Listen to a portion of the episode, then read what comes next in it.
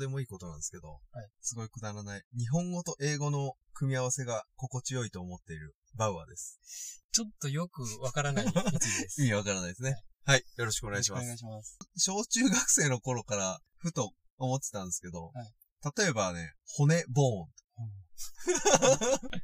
とか、はい肉、ミートとか、ああと何やったっけな。なんでもいいんだよな。そんな短いやつじゃなくて、は日本語と英語組み合わせるだけでなんか語呂が良くて面白いなって。どどういうこと勝手に。かなんか田中メアリーみたいなことですか？いやいやいや、田中メアリーは別に、メアリーさんが 田中とは関係ないじゃないですか。あまあただ、直訳するだけなんですけど、あ、そういうこと？骨とボン、もう、骨骨って言ってるだけじゃないですか。は意味的には。そういうなんか、単純に言葉、言葉がなんか面白いなと思って。なるほどねう。ん。考えたことないですか？そう、なんか、自分だけの、面白フレーズ。うん。うーん、ないかない、ないですか？なんだろな。なんかたまにう。うん。物語のキャラクター見て、うんなんかすごい五感いいなっていうのは結構ありますよね。なんかあんまりパッと出ないですけど。名前がってことですそうか。なんかそうあーリリズムがいいみたいな。タタタンタンタンみたいなとか。はいはい。そのリズムが、あの、何でしたっけ？はい。あの、ブリーチのうん。グリムジョージャガージャックみたいなのがはいはいあ。るじゃないですか。そのなんかなんか五感いいなみたいな。口がうまく動くような。はいはい。多分、そ、そんな感じなのかな。でも、基本、外れがないですよ。骨骨ボーンも。僕もう外れてますけど。あんまりそこヒットできてないですけど、本今当本当？なんかうん、ちょっと前にもう一個、あ、やっぱいいよな。あ、で、今、骨 bone って、骨っていう日本語が最初に来て、 bone っていう英語が後に来てるじゃないですか。は逆パターンの方がしっくりくる場合もあるんですよ。これは bone 骨だとなんかうん。気持ち悪いなって感じになるんです。あの、 meat 肉とか、あちょっと気持ち悪いなってなるんですけど、あ、 apple リンゴみたいなってことですか？あー、そう、リン、リンゴ難しいな。確かにそうそう。 apple リンゴ、 apple リンゴちょっと、リンゴ appleでも気持ち悪いですね。ちょっと外れパターンかもしれない。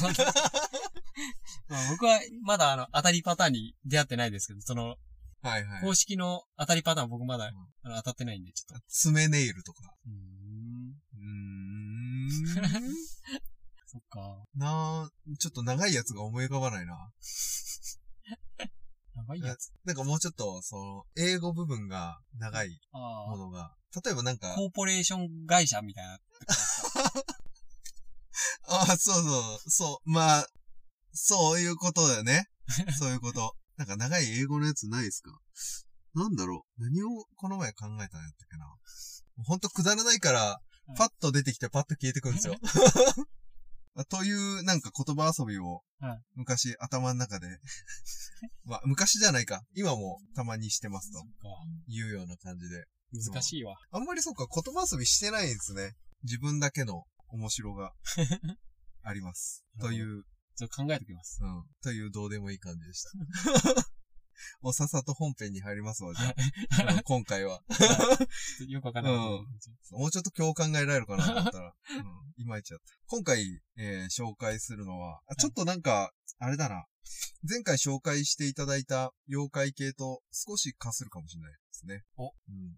わかった。わかルラリヒョンの孫。ごめん、漫画じゃないわ。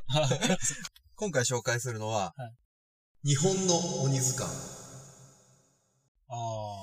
という本。もうまさに鬼、鬼についての本はいですね。で、この日本の鬼図鑑は書いてる方が、八木徹さんはいという方で、この人すごいんですよ。仏教大学歴史学部教授、歴史文化学科長、文学博士。これがすごいんですけど、世界鬼学会会長。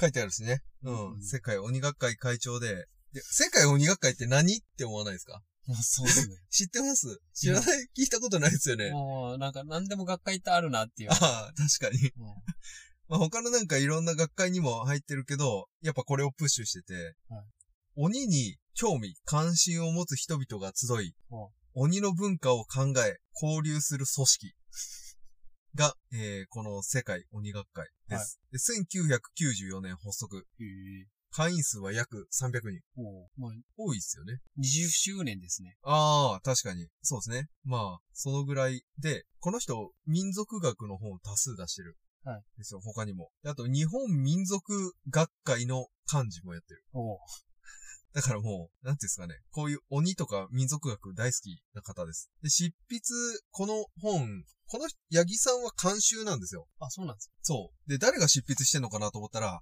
世界鬼学会の会員たちがあ 執筆してました。もう持ち寄ってってことですね。そうそうそうまあ図鑑いろんな図鑑だから、別にこの方だけがじゃなくて、まあ、この方がコメントしてるところもあれば、他の方がコメントしてるのもあって、でみんなで作ったよっていう感じの。はい。はい。本ですね。で、この本、結構ね、あの、いろいろなところから参考文献とか持ってきて、日本書紀とか、あの、今昔物語とか、太平記とか、ああいう文献古典文献というか、ああいったところからも持ってきてて、確からしい解説がされてます。はい。で、博物館とかお寺からの写真提供もされてて、はい。だから結構、まあ、カラーの、カラフルな絵あと歌舞伎の絵とかみたいなやつも載ってますね。で、その絵を絡めて、この鬼というのは、こういう出自だとか、はいこういうストーリーがあるよとか、あとこの鬼を倒したのはこういう英雄だとか、はいそうですね、そういう解説がされてます。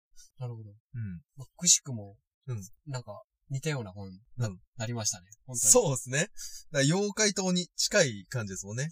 まあ、妖怪も、鬼、妖怪みたいなもんですからね。あのジャンル的に。だって、鬼が妖怪の一種みたいなね。牛気とかってことでしょ？あそう、それも鬼ですもんね。そうもちろん。そうそう。で、鬼って何かって言われると、なんて言います？鬼っていうのは、鬼とは、えっとですねうん、もともとうん、その文化っていうのは、うん平地とうん山っていうので分かれてて、うんで、その、平地の人たちから見たうん山の方に住んでる人たちを昔鬼って言ったとかいう話があって、山の方の人？だから文化圏分かれてるじゃないですか。江戸時代とか。はいはいはいもっとあの平安時代とか。はいはい。だから、完全にその山に住んでる人たちと。平地に住んでる人たちって結構その争いがあったりとかして、うーんだから平地から、平地っていうかまあ都会から見たときにうん。山に住んでる人たちを鬼って呼んだとか、はいはい。そういう話ありますよね。ありますあります。この中で出てくる話でいくと、まさに例えば、ペリーとか、はいああいう偉人とかも鬼なんですよねそうで。す。あの、代表的なのが、あれ、桃太郎ですよね、確か。桃太郎も鬼出てきますもんね。で桃太郎って、うん確か本来そういう話なんですよね。同じ人なんですけど、うんうん。その危害加えてくる、その自分の文化圏と違う山の方に住んでる人たちを鬼として桃太郎を組む。そうそうそう。桃太郎なんかで行くと、ちょっとこれも後で詳しく出てくるんですけど、えっ、と、そうなんですよ。はいそなん結局、勝者が敗者側をはい鬼として扱うような感じはいで、実際その鬼が悪いやつかって言われると、鬼は鬼でもともとその地域では祀られるぐらいの地域の怒号だったりあする感じですね。だから、ぜ、完全悪かって言われると、うん単純に勝った桃太郎が負けたその地域の怒号のやつを、あいつ鬼だったっていうような言い方をししてるような感じそうです。ですね。あの、今、突っ込まれるかなと思って言ってたんですけど。あ本当？の特に突っ込まれなかったですね。そういうことじゃないんあ、ちゃうの？みたいな話されるんかなと思って。ああ。そう。いや、まさにそういうことだよっていう、あ、そういう、うん、皇帝の話でししまったな。た。うん。ちょっと遠回しなボケしたんで。あ、そうなのそんな分かりにくいボケしたら。そ そういう専門的なことじゃないんですよ、みたいなこと言われるかなと思ったら、意外と乗ってこられて、どうしようかなと思って今。はいはいはい。そう。まさに、まあ、そんな感じです。あ、で、細かいところからいくとはい、平安時代の和名類樹章っていうはい書籍があるんですけど、これ、最古の日本語辞典。なんですよ。で、この中に鬼の語源が出てくるんですけど、オヌっていう、隠れるっていう字でオヌって読むんですけど、これが目に見えない、得体の知れない恐ろしいものっていうのを意味して、これが、えー昔で言うと、疫病とか、洪水とか地震、落雷、飢饉とかっていうような災害を指してるんですよね。はいで、結局、この平安時代っていうのは、鬼ってまだ形がないんですよ。はいもうなんか、そういう目に見えないけどなんか人が死んだり傷つけられたりする怖いものを、お、おぬ、鬼って呼ぶ、はい呼んでるような状態で。で、だんだんこれ以降で鬼っていうのが今のイメージに近くなってくるんですけど、次が鎌倉時代で、古今著文集っていう書籍で、伊豆の離島に漂着した巨大で異様な姿の偉人を鬼っていう風に表現してる。はい。これはもうだから、流れ着いた偉人さんですよ。え、がたいいいし、なんか怖いぞあいつ、鬼だみたいな。外国人で。そう。やっとちょっとなんか形は見えてるけど、、はいやいや人でしょみたいな とこですよね。もうこの時点でだから、自分の関わり知れないというか、はい自分よりも強そうなやつとか、ちょっと恐怖の対象を鬼って呼んでるんですよね。うん。だからその、うん。おそらくその、天才とかの神秘性っていうのは、うん多分妖怪の方に引き継がれてたんでしょうね。おそらく。今のあ、そうですね。うん。まさに。それがだんだん、まあ、今の鬼っぽい角が生えたような感じじゃなくて、妖怪っぽい感じに、うん、なってったとこもあると思います。あの、ちなみに、うんヨーロッパにもうんそういうのあるんですよ。なんかわかります？あ、何が？そういう、天才とかからうん、形作られて、うん。恐ろしいもの。で、うん。その妖怪ってそれぞれの事柄をキャラクターに当てはめて合ってるから、妖怪じゃん。ね山彦とか、そうですね。似たような、ヨーロッパ？はい。なんだろうそれ悪魔とかじゃなくて、じゃないです。そうですよね。もう本当に同じような経路を辿って、うん。で、あることがあって、うんまあ、下火になった。下火になったんですか？下火っていうかあんまり言われなくなっその話はされなくなった。へえ。神々とかじゃなくて？まあ、近いっちゃ近いんで、これ言いますけど、うんうん。妖精なんです妖精？あよ。妖精っ。てまさにそういう扱いで、はいはい。今でいうわちゃわちゃして、ティンカーベル的な、うん。うん。あれじゃなくて、その天才とか、まあ、風どうして吹くのかとか、いたずらをするとかっていう感じ。うん。ゆどうして雪が降るのか、はいはい。全部妖精のせいになったりして、うんまあその辺の詳しい話はまたどっかの機会で言いますよ。うん北風と太陽で、太陽がふーってやってますもんね。あれ妖精かどうかわかんないんですけど、うん。でその、言ったら高度経済成長期の時に、うん。妖精がうんいなくなったという理由があったりとか、うんまああるんで、なんかどっかでやりますか、ん。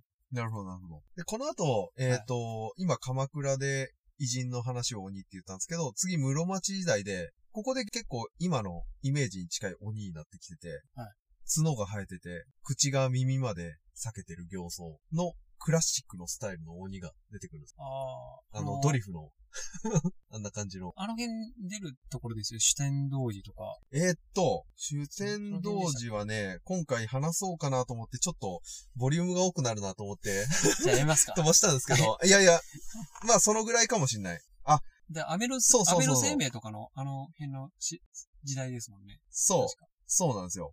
確かにこの時代の、このあたりですね。これかもうちょっと前かどうかっていうぐらいかもしれない。で、このクラシックのスタイルの鬼って、頭に牛の角が生えてる。はいで、虎の皮のパンツ履いてるっていうイメージなんですよ。はいで、これって、鬼門が当てはまってて、鬼門って北東のことを言ってて、はいで、北東って牛虎の方向なんですよね。はいだから、牛の角、虎のパンツのようです。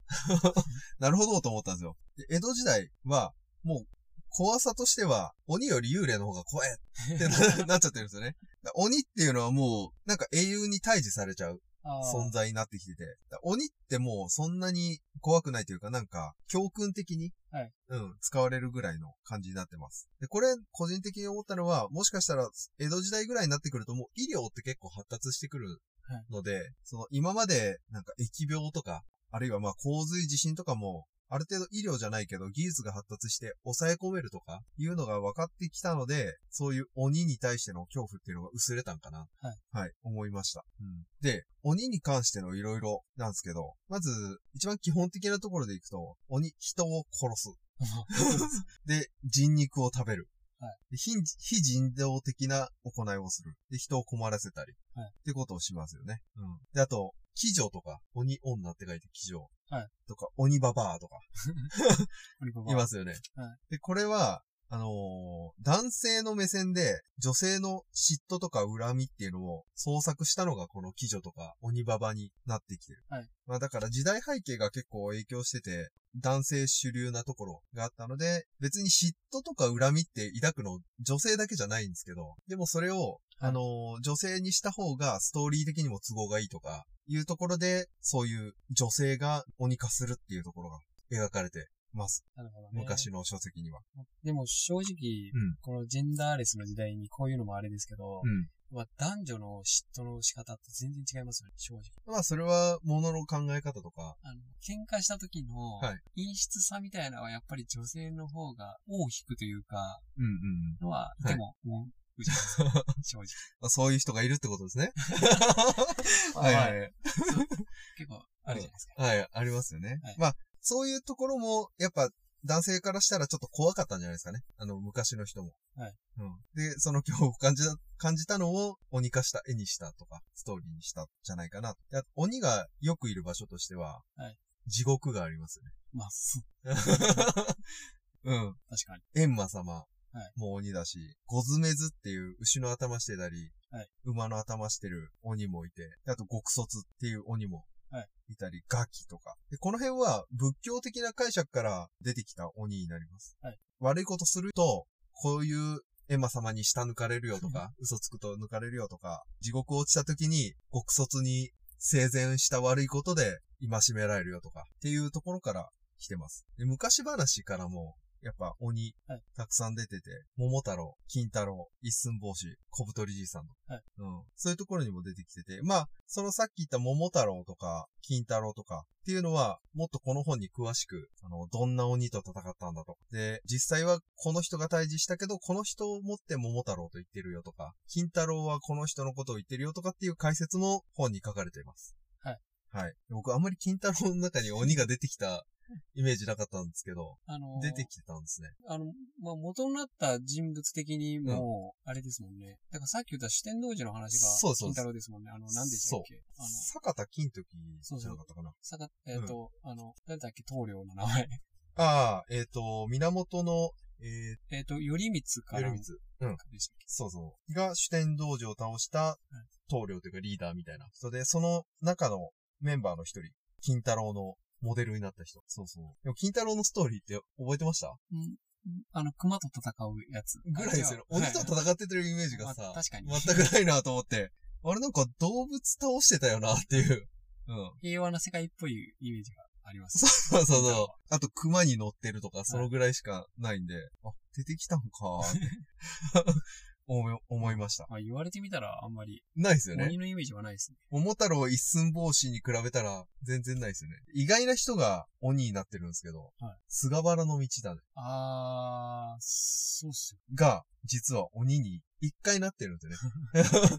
一回。うん。鬼になった後に神になるみたいな感じはいなんですけど、神、神と言ったらおかしいか。祀られるというか。はいこの人、平安時代の学者、文人で、宇田天皇にブレーンとして徴用されてて、で、ただその、天皇が代替わりして、醍醐天皇に帝位が譲られた後に、その性的にはめられて、陥れられて左遷されるんですよ。はいで、その左遷された先で病死しちゃうという。あの、で、病死した後に、やっぱはめられたんで、音量の鬼になっちゃうんですよ。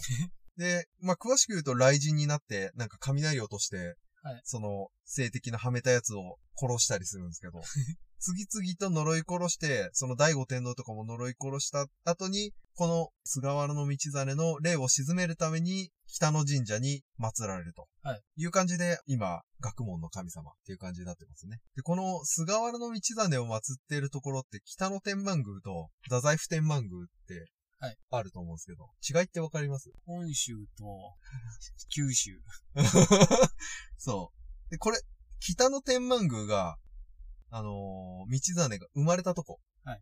で、太宰府天満宮は、さっきの左遷されたっていうところで、し亡くなったとこ。はいっていう違いがあって、で、実際、どっちがご利益あるかって言われると、どっちもご利益あるそうです。あまの、あそんなもん同ですよ窓の、うん。由緒正しくて。なので、お守りはどっちのやつも買ってもいいと思います。はい。はい。で、鬼って必ずしも悪い存在じゃない。はい。ですよね。で、地域によっては、節分の時に、福は内、鬼は内っていう両方とも内に呼ぶところがあるんですよ。はい。それは知ってました？あ、知ってます。ああ、さすがですね。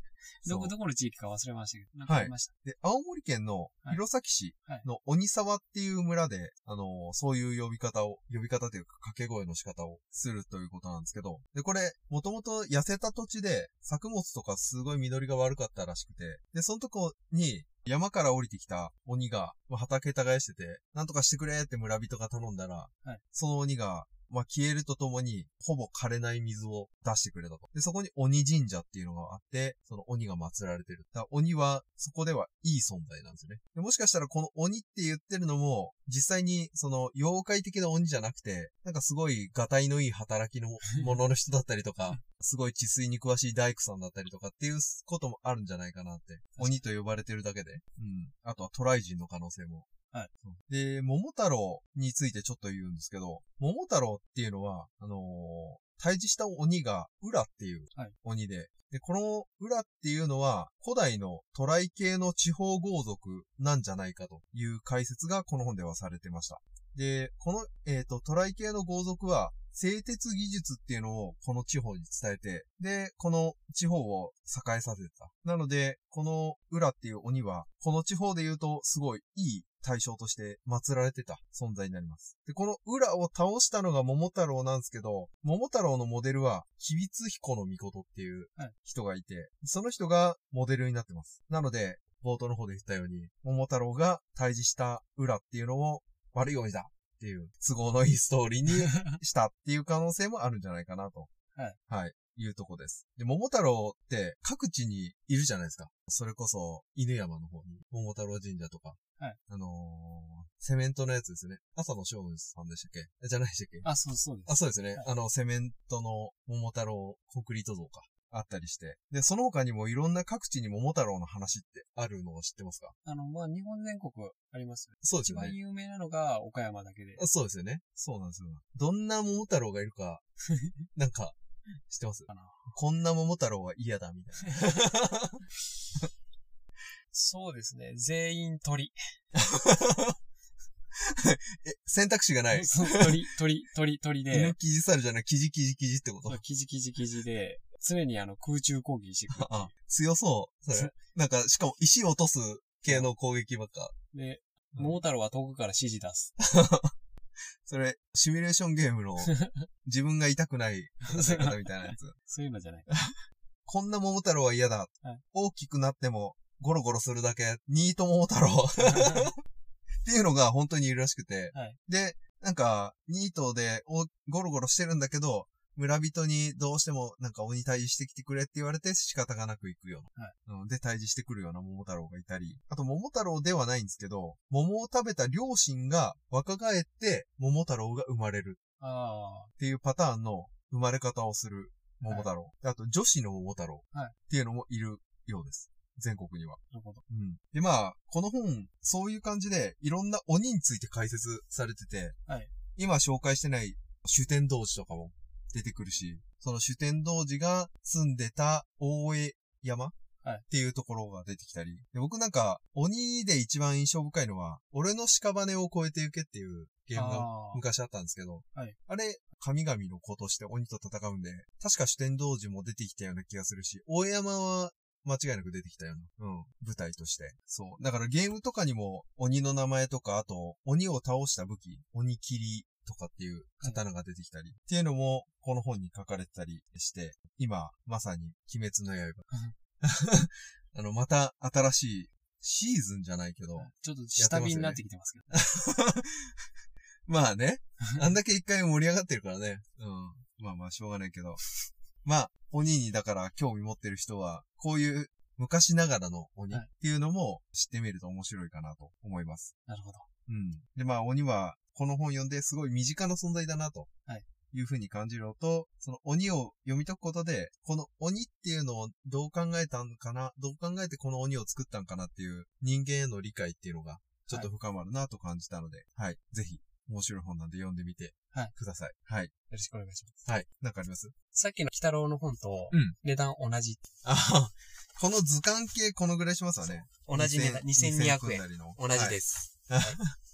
はい。以上です。ですね。はい。今回の話を聞いて本が読みたくなってきましたね。今すぐ書店や図書館に向かいましょう。そしてあなたも本読もうぜ本読もうぜラジオではおすすめの本や代わりに読んでほしい本、ご意見ご感想についてのお便りを募集しています。概要欄のメールアドレスにメール、またはツイッターのリンクから DM 送信、またはハッシュタグ本読もうぜラジオをつけてツイートしてください。番組を気に入っていただけたらお使いのポッドキャストアプリにてフォローと評価をよろしくお願いします。はい。ありがとうございましたあり。がとうございました。